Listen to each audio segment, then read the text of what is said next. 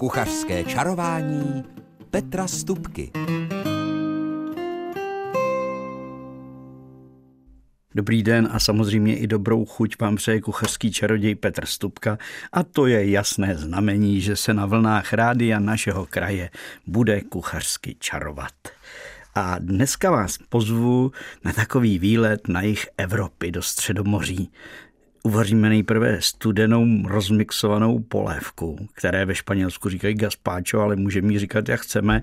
Já mám dokonce nejraději okurkou. Ostatně to se dozvíte za chvilku. A poté se pustíme do přípravy italských ňoků, ano, správně se říká ňoky, takže noků, když to řekneme česky, které jsou velice rychlé a jednoduché. I pro to letní vaření je to opravdu řešení oběda, který zvládnete vykouzlit během půl hodinky. A k tomu, k těm nokům připravíme také nějakou omáčku, ale nebojte se, také upečeme maso, pochopitelně po způsobu tak, jak ho to dělají na jihu Evropy, třeba s ovocem a s vínem a nebude chybět ani moje oblíbená ryba, kterou upravíme po katalánsku. Takže s přáním radosti a příjemného poslechu vítejte při kuchařském čarování. V kuchařském čarování jsme se vydali na jih Evropy do, středo, do oblasti kolem středozemního moře protože to je i místo, kam mnozí z nás často vyrážejí a je to také už tradice, že vlastně během prázdnin kuchařské čarování tu a tam vyrazí za inspirací pro všední i sváteční vaření právě, jak se říká, do ciziny.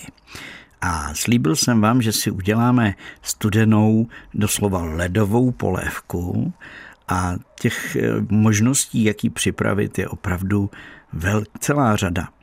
Na zahrádce dnes v současnosti, teda na naší domácí zahrádce, máme přetlak okurek a tak jsem včera vyčaroval s troškou česneku, kysanou smetanou, okurkou, malinko soli a špetička bílého pepře polévku, kterou jsem prostě a jednoduše připravil v mixéru. Prostě jsem okurku se smetanou, s tou kysanou smetanou a troškou česneku a soli a, jak už jsem řekl, malinko pepře rozmixoval. A věřte mi, byla to velikánská dobrota. Hlavně já jsem ji připravil, rozmixoval, dal ještě do lednice. Takže opravdu byla ledová a v těchto horkých dnech to našince osvěží. Ostatně takovéhle polévky dělali už naše pra, pra, prababičky a nemuseli jezdit za inspirací někam eh, na Jadrana nebo dokonce do Španělska z okurek podmáslí a oloupané žemle, dodali trošku česneku, sůl, pepř, připravili starodávnou okurku, eh, okurkovou polévku. No a eh, takovéhle recepty dokonce eh, máme, mám kuchařku z, po, po staršího data jejího zrození a tam se běžně dělaly polévky právě z kysané smetany a posekaných meruněk nebo broskví, pod případně jahod, tak jak co na zahrádkách nebo někde v sadech dozrávalo ale slíbil jsem, že se vydáme do Středomoří, tak šup tam uděláme si gazpacho, což je polévka, která je velice populární především ve Španělsku, ale už se rozšířila její sláva po celém světě. Dokonce si můžete i v obchodáku, třeba v Anglii, koupit gazpacho v kelímku už hotové, připravené, jenom ho protřepete a uděláte dírku do toho kelímku a šup a, a máte výbornou osvěži, osvěžující polévku. A v podstatě je jedno, jestli tam bude 400 gramů rajčat, jedna cibule, tři stroužky česneku, dvě celé červené papriky, samozřejmě bez těch semínek, že tam bude třeba ještě eh, půlku, půlka okurky, to znamená 400 gramů okurky a podobně. Podstatné je, že se to všechno zahušťuje hm, z pravidla buď s trouhankou je možné samozřejmě, anebo přímo se tam dají plátek nebo dva plátky podle toho, jak kolik té polévky děláte, toustového chleba, mohl by to být i náš rohlík a všechno se to rozmixuje. Často až do té hotové polévky se potom přidávají také ještě eh, křupinky upečené právě z toho toustového chleba nebo jiného pečiva ale do téhle té polévky vedle česneku, který je k té zelenině vždycky zajímavý a chuťově dobrý, můžete dát případně také trošku cukru, nějakou bylinku, a e, já mám nejradši, když se ten chléb ještě opeče na másle. Když je takový, takový ten nasáklý trochu tím máslíkem, tak potom v té polévce, která je studená, může být ještě vlažný ten chléb. Tak mě to chutná nejlépe.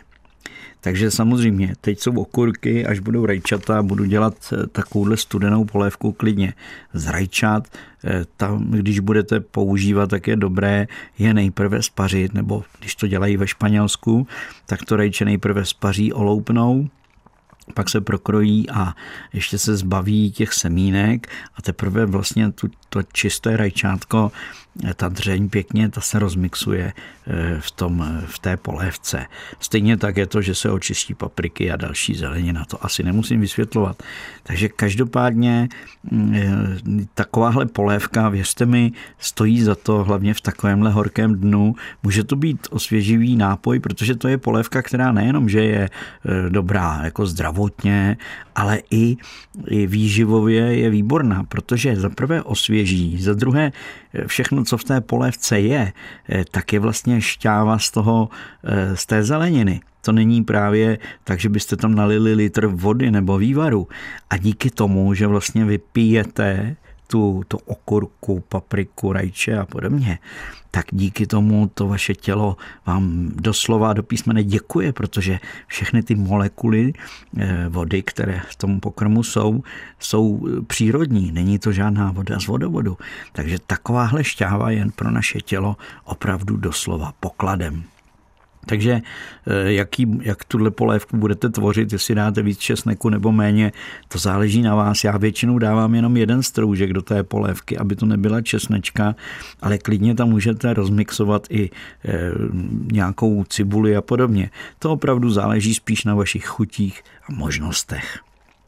Tak, takže o ovocných studených polévkách jsem mluvil, eh, že to dneska jim říkáme smoothie, že jo, takže je to vlastně takový ovocný koktejl z nějakého, buď to je kysaná smetana, nebo jak už jsem zmiňoval, podmáslí, prostě nějaký, nějaký něco mléčně, kysa, mléčně zakysaného, tak to je vždycky dobrá kombinace s ovocem, eh, to opravdu osvěží, jak už jsem zmiňoval, celý organismus a takovýhle ovocný koktejl třeba na bázi jogurtu, ale pozor, bez, klidně bez cukru, prostě jenom ovoce a když do něj přidáte trošku máty, tak věřte mi, že ta máta tomu dá úplně krásný dobrý nádech.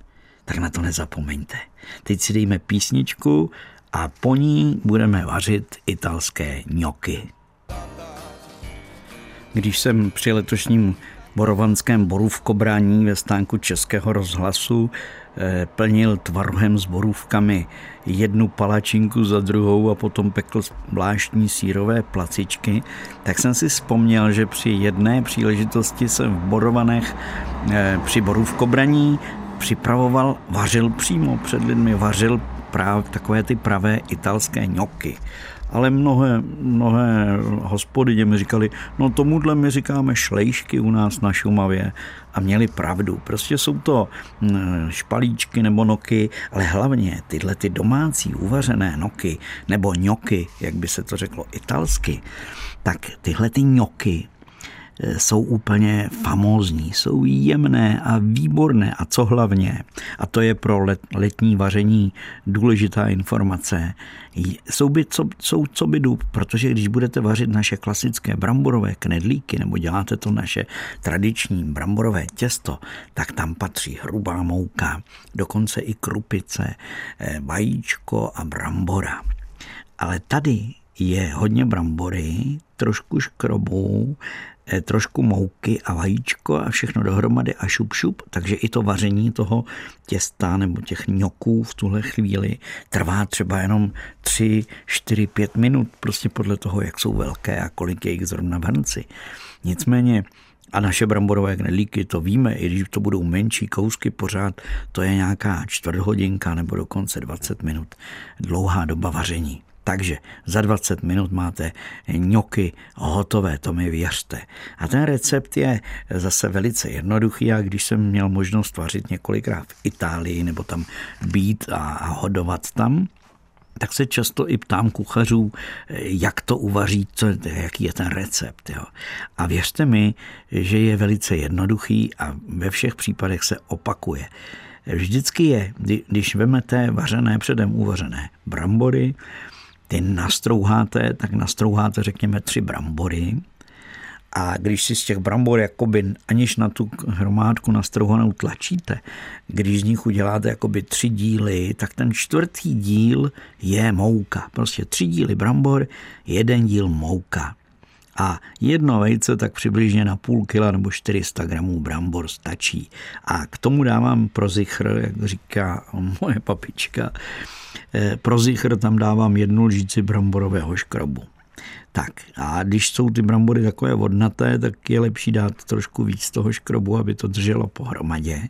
A Ideální je, když máte ještě vlažné brambory, alespoň tak je to podle jedné italské starodávné, nebo ne starodávné, ale velice zkušené hospodyně, tak abych to řekl správně. Tak, takže vy si nastrouháte brambory, k ním přisypete Eh, tu třetí jakoby hromádku hladké mouky. Ano, Italové nepoužívají žádnou hrubou, používají semolínu, což dá se říci je něco mezi hrubou moukou krupicí, ale tady v tom případě je to hladká mouka. A do těch brambor si udělejte jamku, do ní bodněte jedno vajíčko, nebo rozklepněte tedy jedno vajíčko, osolte, přidejte tu lžíci nebo lžíci a půl bramborového škrobu a potom Eh, když totiž začnete tohle těsto, hm, byste zpracovávali rukama, tak se vám to nabalí na ruce. Za chvilku máte patlámo na tom vále nebo na té pracovní desce. A to není dobře. Tady je třeba rychle to zpracovat, to těsto, aby vám to neřídlo, protože pak dáváte mouku, mouku, mouku a už je to tuhé těsto, už to není ten lehký bramborový ňok. Takže já to dělám tak, že používám na té pracovní desce čisté pochopitelně nebo na vále, eh, tak používám takovou tu kuchyňskou kartu, takovou tu plastovou úplně jednoduchou, protože tou nejprve ty brambory, vajíčko, škrob, tak jako trošku promíchávám a potom do toho přidávám mouku. Až když už mám ty brambory s tou solí, škrobem a vajíčkem tak jako propatlané, tak do toho přidávám tu vedle zatím nasypanou mouku a dělám to tak, že vlastně to nehnětu, ale prořezávám to tou kartou velice rychle, jakoby prokrajuju a furt si tam přidávám tu mouku a, a prostě tak dlouho, až vám vznikne vlastně taková bramborová drobenka, prostě ty brambory jsou obalené moukou, tak teprve v tuhle chvíli na to šahnu rukama.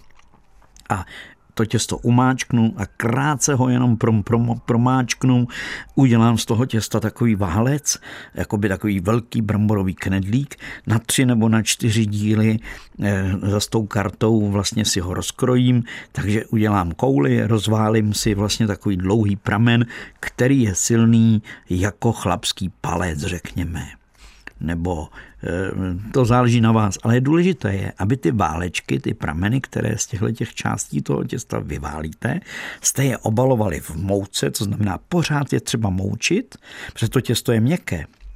A rozválíte si prostě takovýhle, takovýhle pramen a vedle něj další, takový na Moravě řeknou šulek. A dá, já si ho vždycky dám už na prkínko, které je zase pomoučené.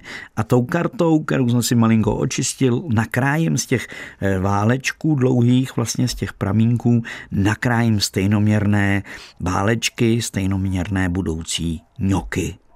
A potom už je vedle vařící voda osolená a z toho prkínka šup do té vody, ne, nemíchat, jenom s tím hrncem zatřesté, protože kdybyste to míchali, to těsto je měkonké, tak byste si to celé tou vařečkou rozbili. Až když vyplave první nok nahoru, na, na vrch, tak teprve zvolna pěkně všechno promíchněte a až když vyplavou všechny na povrch, tak sledujte jejich okraje, pak už je to tak na minutu, když vyplavou ty noky nahoru. To je tak minuta, minuta a půl, totiž hrana toho noku se poměrně rychle rozváří a právě na té hraně toho noku poznáte, že už je to vařené, když už se rozváří, jestli mi rozumíte. Ten nok se vaří opravdu, jak už jsem řekl, dohromady tak 3 až 5 minut. Někdy to bude, když bude velký a dáte tam víc těch noků do toho hrnce. Ale já radši si dělám dvě takové malé várky, že udělám ze tří brambor nebo ze čtyř, podle toho, jak jsou velké a zatímco se mi ty noky dodělávají, já už si zase strouhám brambory a dělám druhou várku a během chvilky to je všechno nadělané. Ale co je zase důležité, ty noky po, když už teda vidíte, že už vyplavaly na vrchu a už ta jejich hrana tako jako povoluje, už se to, tak v tu chvíli je třeba vzít a šup, opatrně je, já mám takové to placaté síto a vyndám je do studené vody, aby se přestali vařit, protože kdybyste je vyndali horké do jedné misky, tak by se vám během chvilky vařili dál, byly by příliš horké a sli, slili by se, slepili by se, svařil by se vám z toho jeden velikánský ňok, který by nějak zvlášť asi nebyl dobrý. Takže do studené vody krátce oni zase klesnou dolů, vyberete je a potom je necháte okapat. A navíc já potom mám máslíčko a máslem je po, pěkně požehnám, aby se, aby se obalili tím máslem. A nechám je v té nádobě nějaké k obědu už potom třeba jenom v troubě, kterou mám na udržování teploty, to znamená na 60-70, nejvíc 70 stupňů. Tak, takže to jsme uvařili ňoky a k ním vaříme rychlé omáčky, ale to si necháme po písničce.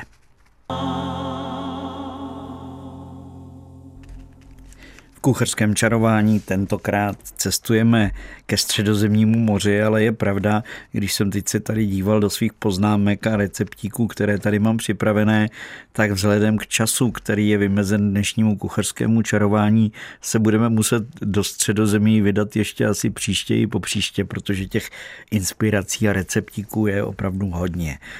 Ale já už jsem určitě několikrát zmiňoval moje oblíbené italské omáčky, které mám vyloženě z knihy, kterou dostává každý účeň kuchař v Itálii, aby se naučil omáčku Piemontese. A to znamená, že ta omáčka je ze smetany, parmazánu strouhaného a v podstatě rajčatového protlaku nebo pasáty pasírovaných rajčat zahustí to všechno parmazán a je to během vteřiny uvařené, protože stačí opravdu zahřát jenom ten rajčatový protlak, případně můžete na začátek dát máslo a cibulku a malinko jí spěnit, pak přidat rajčatový protlak, krátce ho na té cibulce, na tom másle jako osmahnout, bude to mít lepší chuť a potom už jenom zalijete smetanu sladkou a přidáte nastrouhaný parmazán, všechno to zahoustne, provaříte, trvá ta příprava, trvá trvá pět minut. Když už máte noky hotové, tak stačí opravdu ty noky potom v téhle omáčce kraťonce ten kuchař říkal, aby to zabublalo, že musí ta omáčka s těmi noky se spojit, ale ne žádné další vaření, jenom aby to opravdu se eh, spojilo a potom je to v opravdu poklad na talíři. Věřte mi, že ani není třeba k tomu žádná flákota. No budíš, když si budete chtět dát k tomu eh, třeba nějakou pečínku, proč ne? Ale eh, každopádně tato omáčka je jednoduchá stejně jako ta další, kterou, eh, kterou zase vaří v Tyrolích. Eh, to je tyroléze, řekne Ital. A to tyroléze znamená, že ta omáčka je ze smetany a oni mají gorgonzolu, my bychom dali naši nivu, to znamená sír s modrou nebo modrozelenou plísní aby jsme to řekli úplně odborně. A ten se snadno roztopí, rozstaví. A aby to bylo tyroléze, tak je ještě třeba vzít trochu tyrolského špeku a ten rozpéct a přidat ho spolu s čerstvě pomletým pepřem do téhleté omáčky. A zase, ať už k ňokům, nebo tedy k těstovinám, nebo eh, třeba i na brambory nalitá tahle ta omáčka tyroleze opravdu vynikající. No a nemluvím už o hříbkové. Ostatně teď teda houby žádné díky těm, tomu horku a suchu nerostou, ale až porostou, tak podusím na drobno nakrájené hříbky na másle, pak je zaliju smetanou a zase přidám strouhaný parmazán a mám italskou hříbkovou omáčku. No, tak omáčky slíbené jsou tady a teď už je čas, aby jsme si dali kuchařský kalendář, který samozřejmě také bude inspirovaný středomorskou oblastí. Kuchařský kalendář. A protože jsem v úvodu slíbil tresku po katalánsku, tak první tip na vaření v příštím týdnu je udělejte si rybí filé, tedy my mu říká, takhle říkáme trestce. Eh, já kupuju raději takové to lisované, mám ho, mám ho raději, není v, něm to, není v té rybě tolik vody. A jenom eh, obalíte, osolíte, obalíte v mouce hladké, ale jenom z jedné strany ten kousek tresky. Na pánvi ho opékáte z té jedné strany, aby bylo opravdu krásně opečená ta ryba a potom vložíte tuhle tu opečenou z jedné strany opečenou rybu do rajčatové šťávy, do takové právě té pasáty a e, pomalu, ta, ta je osolená ta pasáta a tu syrovou část tresky, tu neopečenou, vložíte do té, do toho, do té omáčky, do té, do té šťávy rajčatové a navrch ta opečená zůstane už e, bez, bez poskvrny, bez, ta zůstane čistionká opečená. No a necháte v tom, té rajčatové šťávě tu rybu krátce takhle podusit a ona dojde, je, je krásně šťavnatá, navrch opečená, ze spoda je tam rajčatová a Italové tedy, Italové tak určitě také, ale Španělé si k téhle té rybě dávají tradičně těstoviny, takové dlouhé, široké nudle, tak eh, to je opravdu klasika. Takže treska, takhle, když ji upečete, je po katalánském způsobu, alespoň tak mi to tvrdili. No, slíbil jsem také nějakou pečínku. Eh, ve Středomoří se velice často peče na pomerančích, eh, vůbec citrusy, nebo na víně, nebo na olivách a víně. Třeba jsem jedl kachnu pečenou s olivami a červeným vínem a říkal jsem si, no teda na to, já jsem zvědavý, kdo takhle jakoby pokazí kachnu olivami, které jsou výraznou chuť, mají že vůni. A bylo vám to vynikající, jedl jsem to nedaleko Florencie. A pak jsem to dělal i tady několikrát při různých příležitostech. Takže pečínka může být tedy jenom podlitá vínem, přidám celer, cibuli, tak jak to dělají třeba v Provence, česnek a nechám to pěkně zvolna péci, to maso nejprve zvolna, nakonec se dopéká při ostřejší teplotě. Takže takováhle pečínka, samozřejmě s nějakým šťouchaným bramborem nebo dokonce z rýží. Rýže je eh, typická pro oblast Středozemního moře, zvláště ve Španělsku, ale i v Itálii, co si budeme povídat, risotto. Takže třetí typ v našem kuchařském čarování, buď španělská paella, anebo italské pravé risotto. Jak se připravují, to možná bude v příštím kuchařském čarování. No a eh, abych tedy splnil ten plán, tak máme čtyři typy. Tak eh, k tomuhle území Evropy patří také mleté maso, zvláště na Balkáně, ale i v Itálii se setkáte s mletým čerstvým masem eh, s troškou soli a vína a pečou se z toho různé kuličky, šištičky nebo biftečky. Tak další typ je právě takovéhle nějaké mleté maso a la Balkán. No a e, když už tedy e, je léto, tak patří k létu také saláty.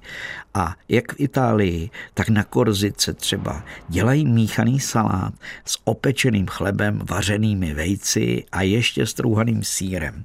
Tak takovýhle nějaký bohatý, vydatný salát, to je předposlední typ a ten poslední samozřejmě musí být sladký. A já bych zůstal u toho, čím jsme začínali, rozmixovaná polévka ze zeleniny, tak nakonec to bude koktejl nebo takové smoothie, kam dám jogurt, spoustu ovoce a pak ještě tam dám kopeček zmrzliny a rozmixuju to. A bude z toho vynikající, ale opravdu vynikající, ochlazující a přitom vydatný nápoj třeba pro dnešní horké odpoledne či podvečer. No a tím pádem jsme na konci kuchařského čarování, které se o vaši pozornost přihlásí samozřejmě zase za týden. A jak už jsem naznačil, eh, budeme pokračovat v tom výletu do oblasti Středomoří, protože tamní kuchyně je pestrá, krásná a hlavně máme ji s létem spojenou. Tak do té doby Mějte jen samé dobré a radostí krášlené dny. To vám přejí ti, kdo dnes kuchařky čarovali. Honza Simota eh, kouzlil s rozhlasovou technikou a do mikrofonu, jak už je tradice, mluvil a věřím, že chutně a libě kuchařský čaroděj Petr Stupka. you